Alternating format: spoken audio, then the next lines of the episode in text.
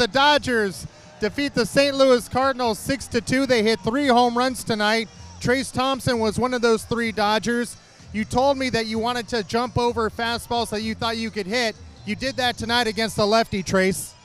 Yeah, it's what we've been working on, um, you know, this whole time. So it's just got to stick with the process. You know, this game is, uh, it can be feeble at times with results. So you just got to stick with the process and find some solace in that. But it was just a good night overall. Kersh was on his game. Uh, really just seemed like he made one mistake, but uh, it was just a good win. Happy to see Vargy get his first one, too. Speaking of Kershaw, he had a clinic of a pitching performance tonight.